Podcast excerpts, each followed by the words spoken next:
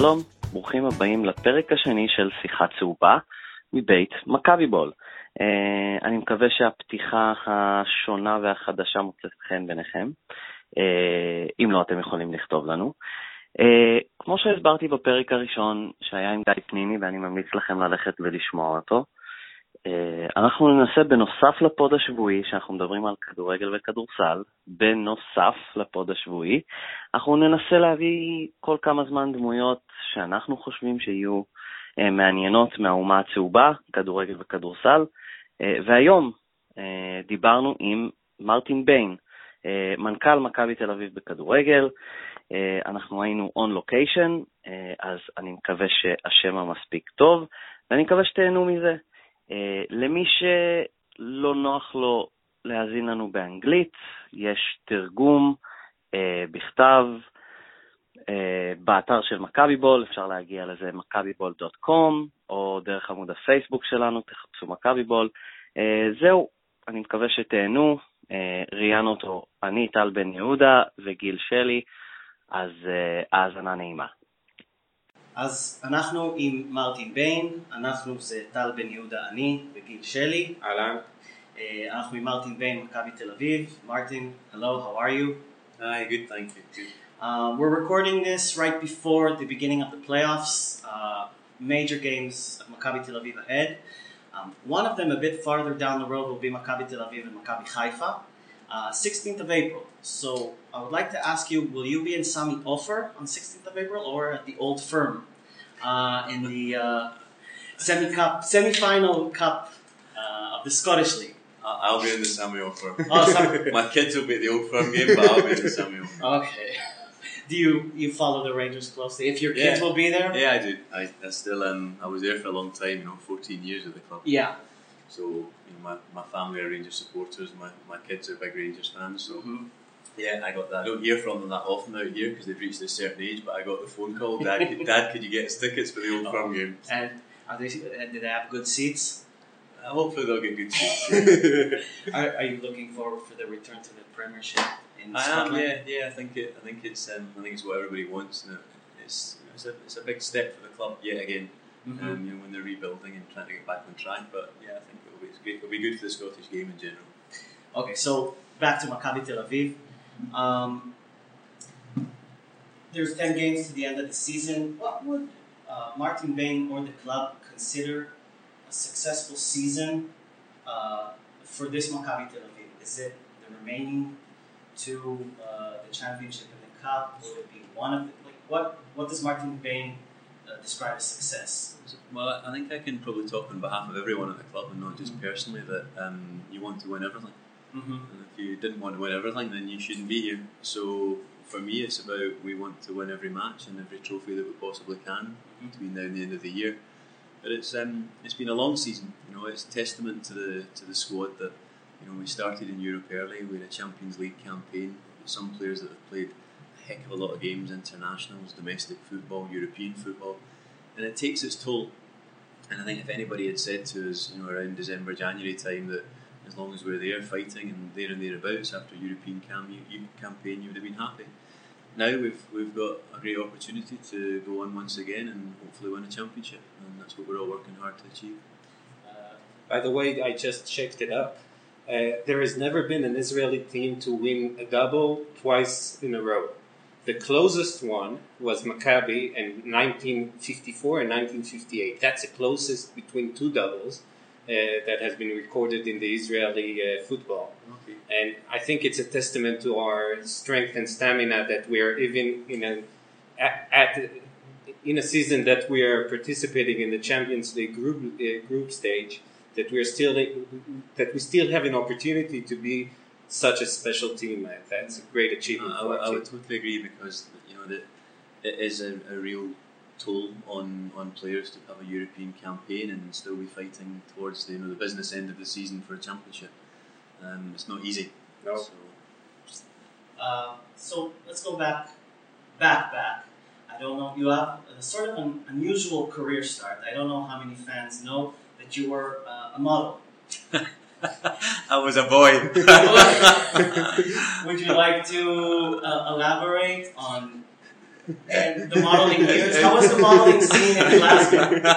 the modelling scene in Glasgow was lucrative, and then I moved to some other places, and it was more lucrative. But it, it, yeah, it was a it was a strange part of my life. From- Somebody offered me some good money, and I thought, "Wow, this is easy." uh, it didn't last very. It last very long. My hair fell out, and then I thought, "I better finish this." That's a that's a problem. Um, so you moved you moved to marketing. Yeah. Um, when you moved to marketing, was the football world a sort of goal? Were you aiming, or it was just sort of how things developed? No, it was it was just when you it's just a path you take in life, and I uh, I had a few key clients at the time, um, mainly mainly drinks companies, and those drinks companies were actually sponsors and partners of, of Rangers. And I, as a young man, I, I met the owner um, on a few occasions, and, and I got a phone call, and he said, "I'd like you to come and join the club." And I, I was lucky because um, at that time he was looking for somebody to come in with some new and fresh ideas. There weren't too many people with commercial experience in that part of the world, and I got sent down to Manchester United, um, and and I was very fortunate because I, I was young. I was given an opportunity. I went down there to learn. Manchester United. Yeah. Okay. And I went down there to to learn a few tricks of the trade from their commercial director and the retail director. Um, and then then I came back up to Scotland, and I was given a free rein to really help drive the commercial side of the business forward. And and British football at that time was, was on the up. Scottish football had you know a serious degree of competition and investment. And, and, and we grew and we grew rapidly and, and I was lucky I, I grew with it and then I was given the opportunity to join the board as a really young man and and I think I became the chief executive at 35 or something like that, 34, 35. So, yeah, but it was it's the it's a path, you know. You either go left or you go right, and I went right and went into football, and fortunately, it was the club that I supported. So, So you were a Glasgow Rangers supporter before. yeah, yeah, all my family are. So you mentioned the phone call. You received the phone call. Yeah. So let's jump ahead another around 15 years Yeah. or so, or a bit more. Um, what was who was the initial approach made from Maccabi Tel Aviv? Uh, who was on the phone? Was it Mitch? Was it someone Yeah. on his behalf? Yeah. It was Mitch. It Um, Yeah, uh, Where are you at, was- at the phone call? I I was I was actually in, in Glasgow um, in my old PA's apartment catching up with her for coffee, and and I had a conversation with Mitch. Um, we didn't know one another. Obviously, I, I knew about Maccabi Tel Aviv.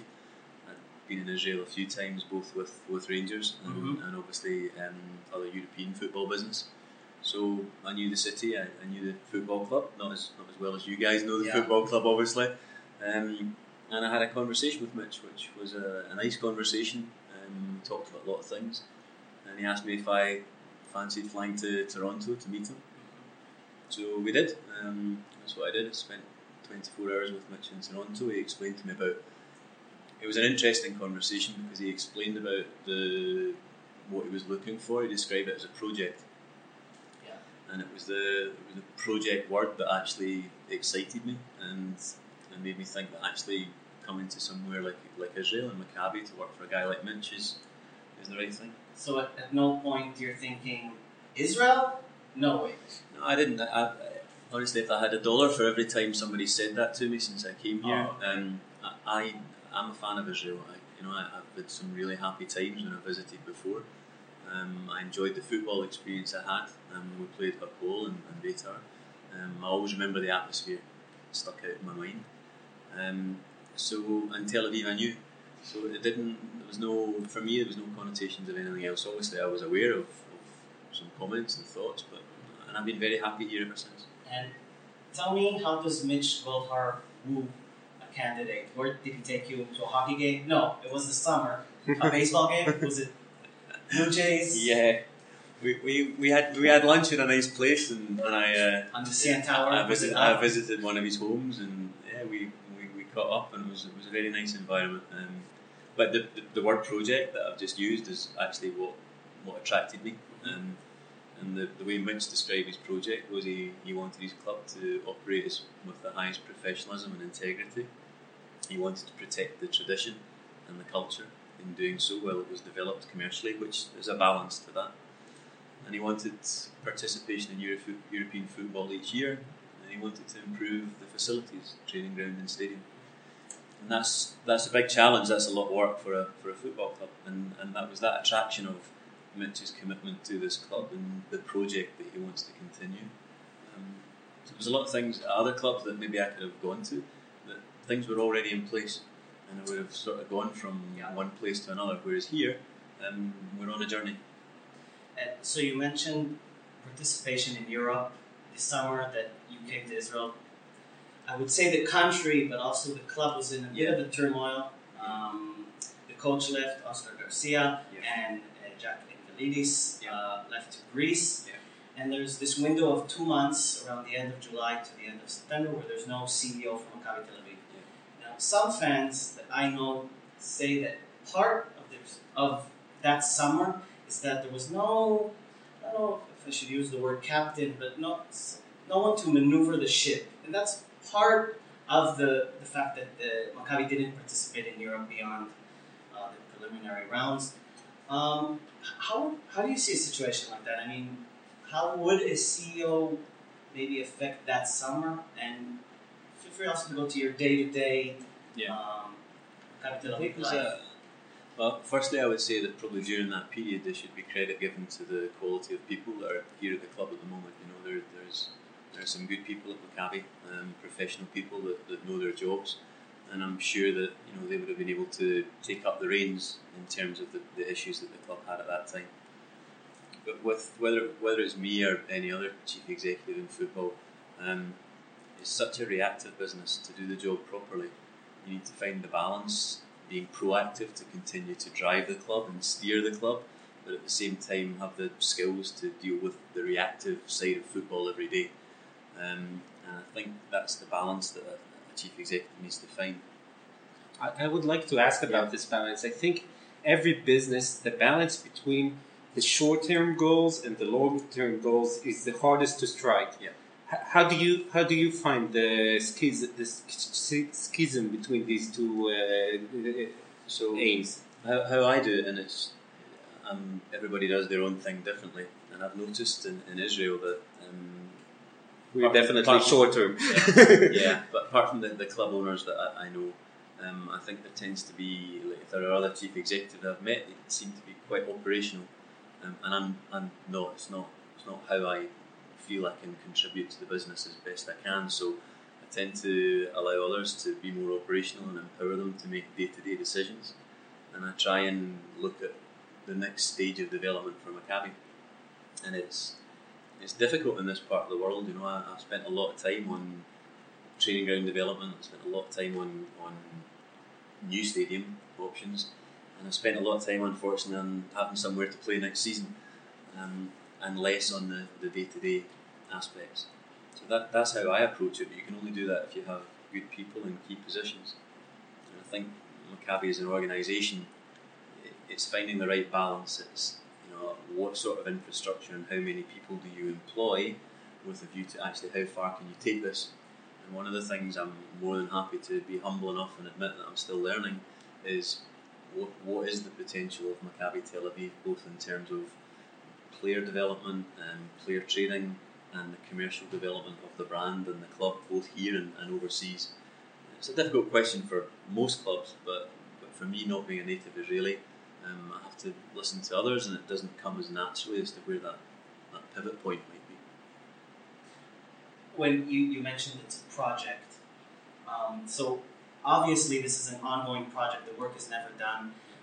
How far along would you see um, Maccabi Tel Aviv today is from the point that you've begun, or maybe since Mitch has begun, if it's six years ago or seven? Like, are we halfway, quarter, third? Where are we? Think what holds the club back, and, and I think you know you guys as Maccabi fans will be the first to say also, is the fact that the club's facilities are not as they should be in relation to the success the club has enjoyed and the dominance it's had in domestic football and its recent adventure in the Champions League. Uh, and for me, that's the that's the frustrating part. I'm going to say for me, I know it's for everyone, the fans, the people, and, and the owner. Bureaucracy of the issue? I think so. Yeah, yeah, I do. It's certainly not. It's certainly not lack of ambition or determination from the owner's perspective. Um, Mhm. But it's. I think my own, my own appointment. You know, you, you come into a new environment and you know you look and listen and learn. and then you go to the next stage, and the next stage actually was a Champions League campaign that, I don't mean distracted everybody. It was fantastic and it was great for the club, but it does pull you off into a, a different direction, and you know have to capitalise on make hay while the sun shines.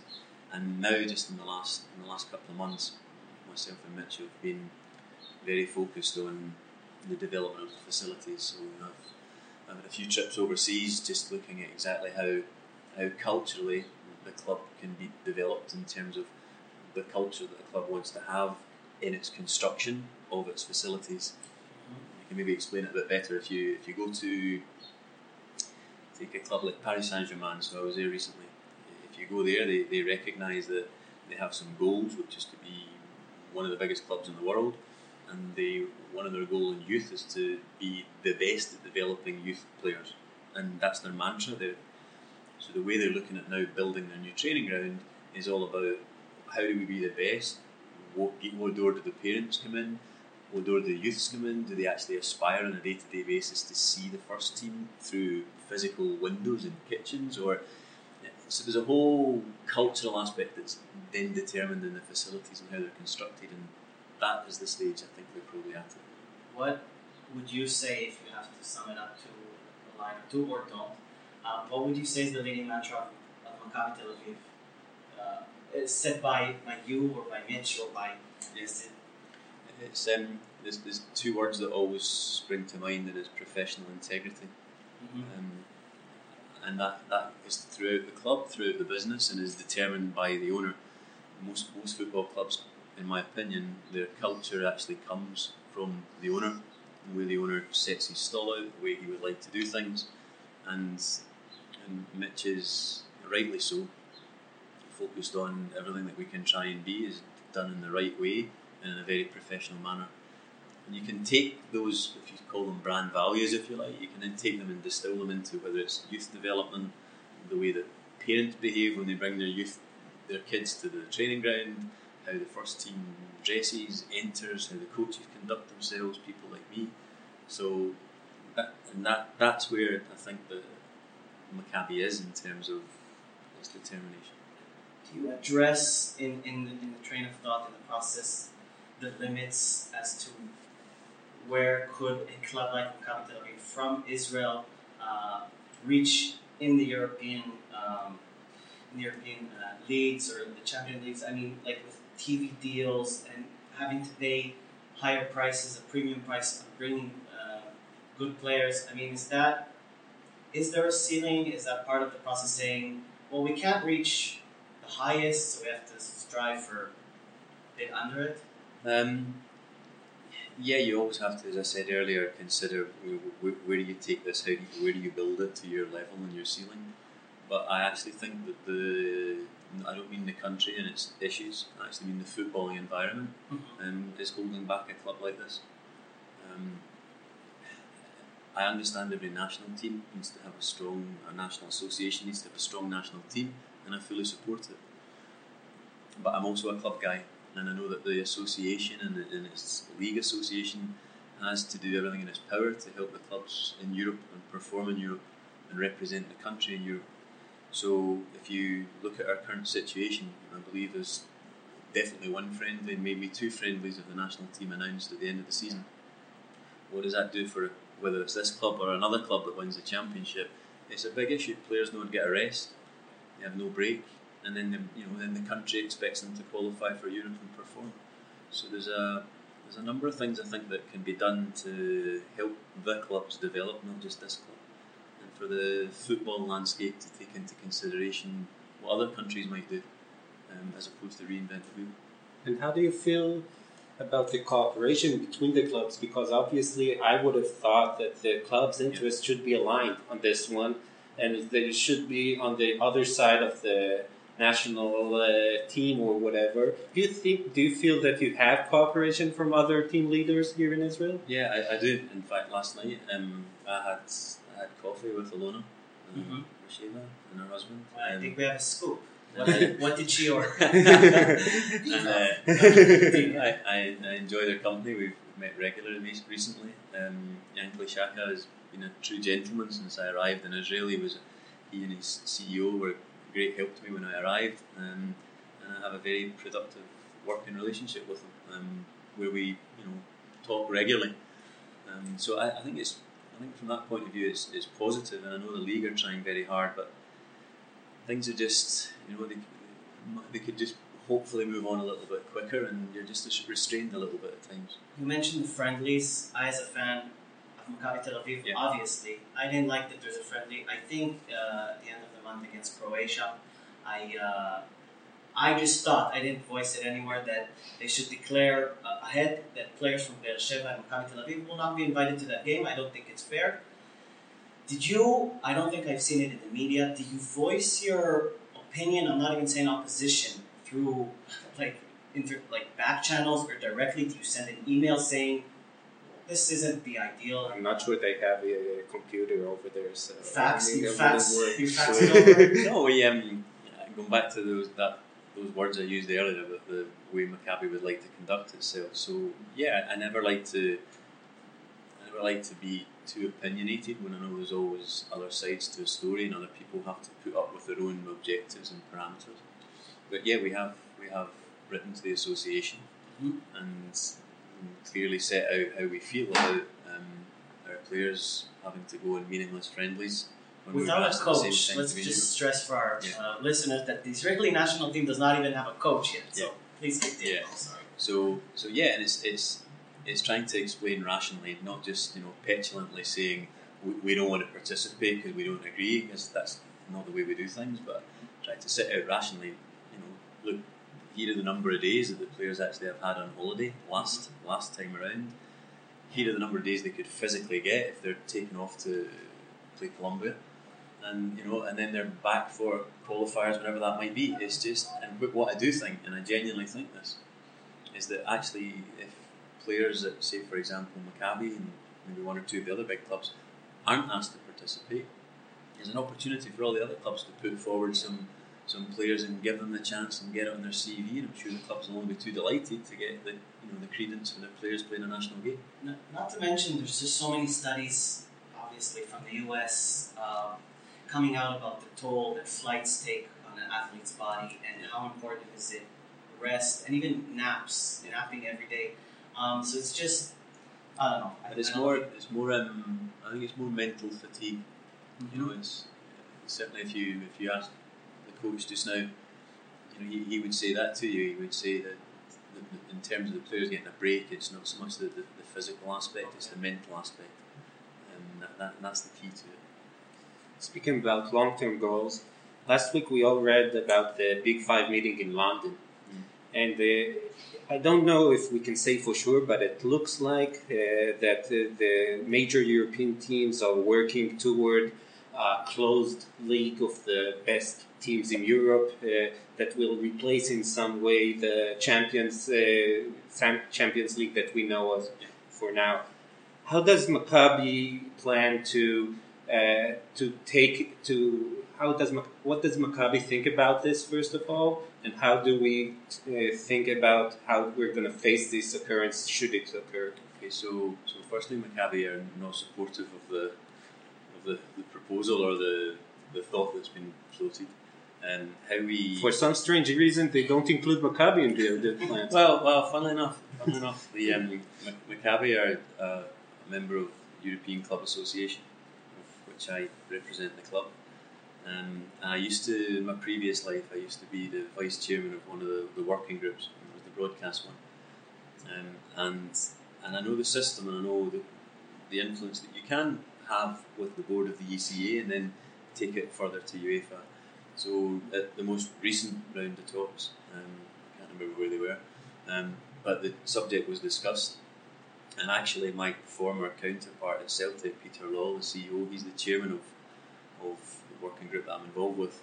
So there's been some discussions and some preparatory work being put forward as to how this sort of proposal can really be detrimental to, to a club like this one. And you know, we have to we have to aspire to make sure that we get the chunk of money from Champions League football, and if it's not there, it's, it's very difficult to sustain things going forward. And one more thing about it, at, the same line of thought, uh, did Maccabi have this notion that maybe in the future, instead of having the current playoff in its structure, maybe in the third round we will have like two the, the best two teams from Israel, the leading teams after the two the first two uh, rounds, best two of Turkey, best two of Greece, and have some kind of playoff uh, with the a regional. They have this kind of arrangement in the basketball, the Balkan League, and stuff like that. Is Maccabi even planning such a? Uh, no, I'll be frank with you. I've not given something like that much thought. I've been more more focused on on kind of the traditional. Let's go into Europe the way that we've kind of been trying to do so in recent years, but at the same time, just as you rightly mentioned, keep an eye on what's being proposed and then try and make sure that our voice is heard. You know, we're, we're, we're, we're a European club that's no dissimilar to others and we have a voice. Um, okay, let's let's switch to the fan side. Yeah. Um, you are famous, or maybe uh, not famous, but you were famous for I want to say this word correctly uh, for going after the sectarianism chants in Scotland. Um, so we there, there's a, a similar problem here in Israel. How how do you see the battle against racism? Not not only in Maccabi Tel Aviv Yeah. stadiums, in in general. Yeah. I mean, do you think we're doing enough? Um, do you think it could be better? What? Uh, I mean, you have experience. I would just like to add to that question. I'm sitting at seven, gate number seven, so I have a great point of view because I can see both the ones who are singing these racist songs and the ones who are booing. Yeah. So I was like, how, how are you going to help us booers into So, this? yeah, well, it's, it's interesting if I refer to my, my previous life in the journey. Um, it, it got to the point, if I remember correctly, we were playing Champions League, and in fact, we played in Paris, and we had an issue with the, the fans. And I had a directive from UEFA, it was a very firm directive that said if this song is sung again, then we'll start to close Uh, just for, and so on. for our listeners, correct me if I'm wrong. The sectarian, sectarianism chants Yeah. are the Protestants against the Catholics. That's right. Yeah, yeah. so it was so a it was a, a, a song. those kind of songs. Yeah, those kind of songs. And there was one in particular. And as always with fans and clubs, there's conspiracy theories, and the opposing club has influenced whoever, and you know, Yeah. we, we, it doesn't matter what country you're in. I think it, it's it's prevalent. Um, so anyway, there was a firm directive. What that firm directive probably did was a, was a catalyst for, for me, where you know you're, you're not a chief executive to win popularity votes. It doesn't go with the position you're a chief executive to protect the legacy and the tradition of the club. That, that's what you do. And those that would argue with me that you know certain songs were part of a tradition. Tradition. But the world the world changes and moves on, and that directive allowed me to then go to government and go to the policing authorities, and I got and I got help. Um, the government set up a, a task force. Um, it, when I say I got help, I got help via the league and our club and, and Celtic were obviously the two main clubs in particular. But the help was there, whether it was whether it came in, in monetary contribution or whether it came in, in coverage in the media or whether it came in very bold statements. It, it came and it raised the profile of, of the issue. And then in turn we had the right things in place for football banning orders.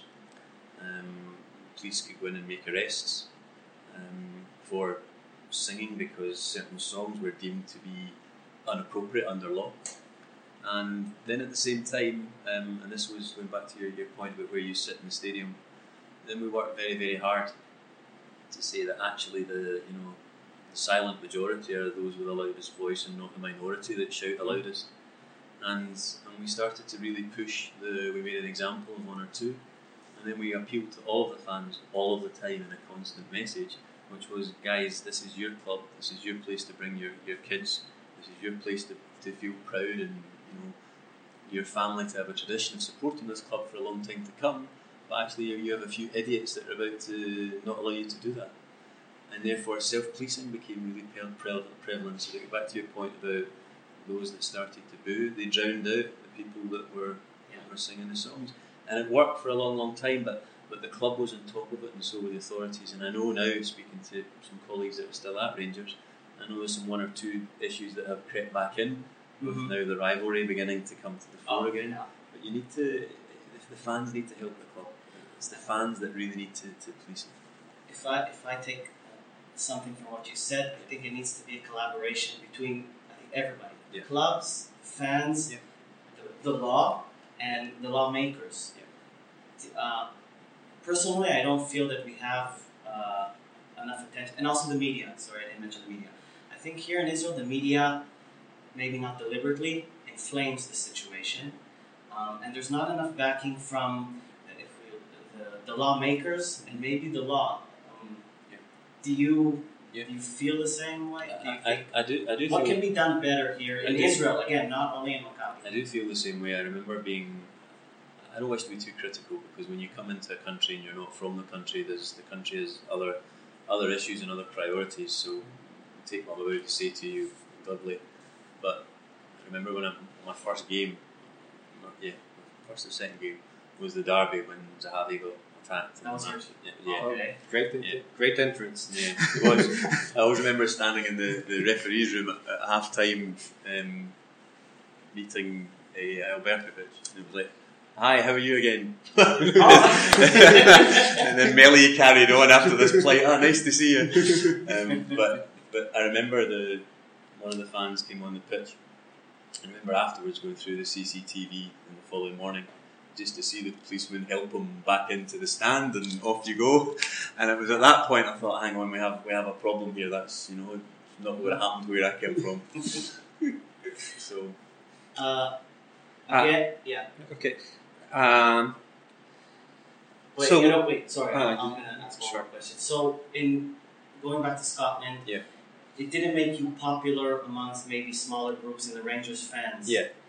There is the issue with, I think, a minority in uh, a certain gate, in, in gate 11, that Yeah. the Maccabi management, even before Mitch, Yeah.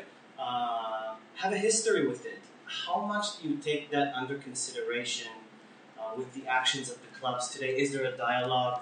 I think, it, yeah, when I, when I first arrived, there was there was certainly dialogue, and I was open to the dialogue. Um, if you don't have dialogue, then you, you can't defend your position when you take it. Um, so I always like to let others try and understand what we're trying to do. But when you when you have the dialogue and then it, it comes back to slap you in the face, then then you think actually am I really am really wasting my time here? But you know if there's a group of fans that they're a very very small number that that in their way support the club and I understand it and, and commend it and add to the atmosphere in, in the right way, then fantastic. You know the door will always be open.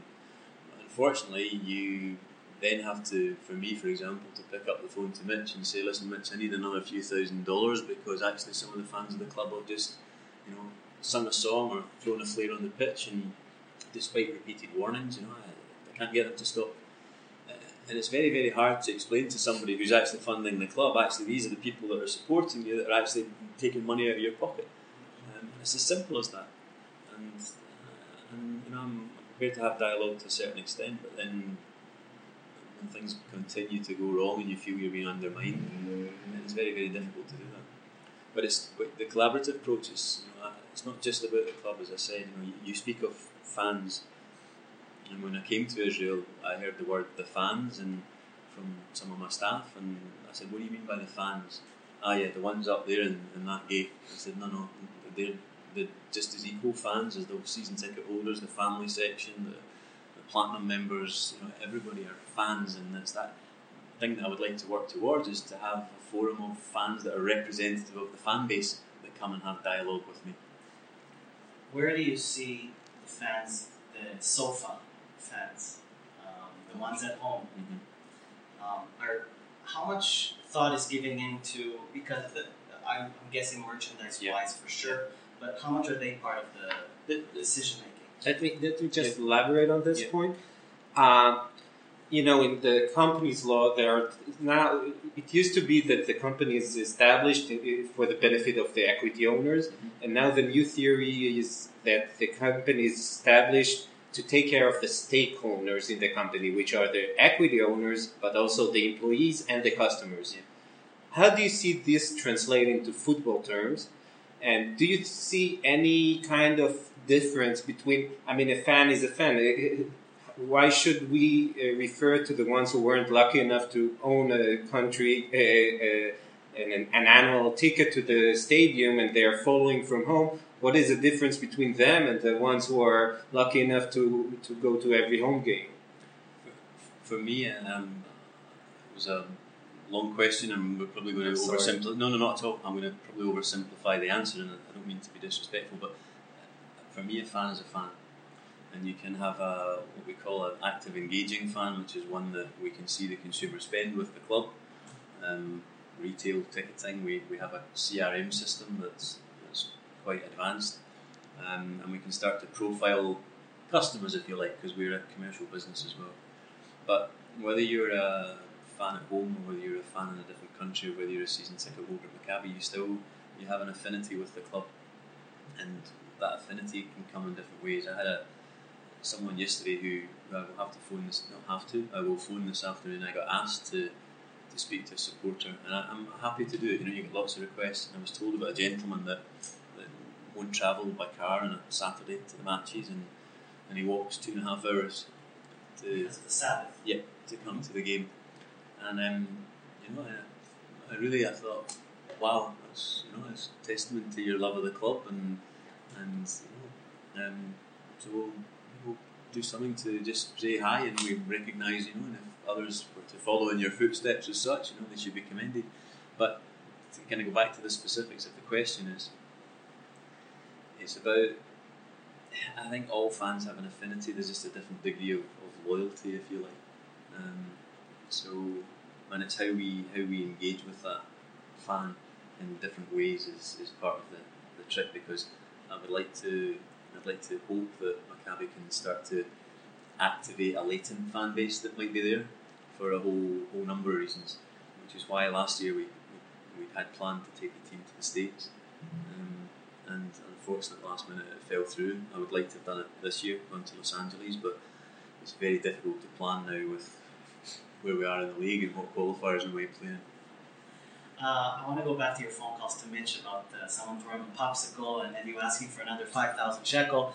Um, there are stories, I, I really don't know if it's true, but there are stories that in basketball they used to happily pay fines when the announcer uh, used to egg on the fans to make more noise and uh, obstruct opponents. They were they used to tell them continue uh, screaming and talking through opponents uh, when they're on uh, offense. Um, are there any fines that you that the club is maybe not so sad paying of the the pyrotechnics that you know that get everyone in spirits? So I, I, I, totally understand the question, um, and you know, going back to, to those groups of fans that, that maybe cause or create more atmosphere than others. Um, yeah, the club needs that, and you know, they, they should be commended for the, the effort and the, the way they follow the club. All, all we're asking is to do it in such a way that doesn't bring the club into disrepute, and by extension, you bring the whole fan base into disrepute because then people are classed as the one body. And I think that's the thing I find the most is when I get people write to me, they'll they'll write and commend the club for what they're doing, or they'll actually write and say that the club's not doing enough because they don't want tarred by the same brush as, as a small minority because the genuine Maccabi fans say this is not what Maccabi is all about. And a, and a lot of them refer me to, to history and want to tell me some poignant points in the club's history and why the club has gone in a certain way.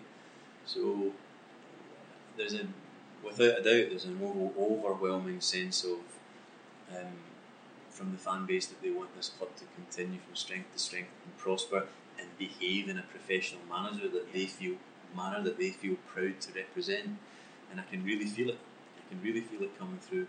Um, and it's I think we're reaching the point where um, hopefully self-policing will just become more prevalent and So let's let's continue with the fans. Please calm everyone down and tell us Ramat Gan is off the table.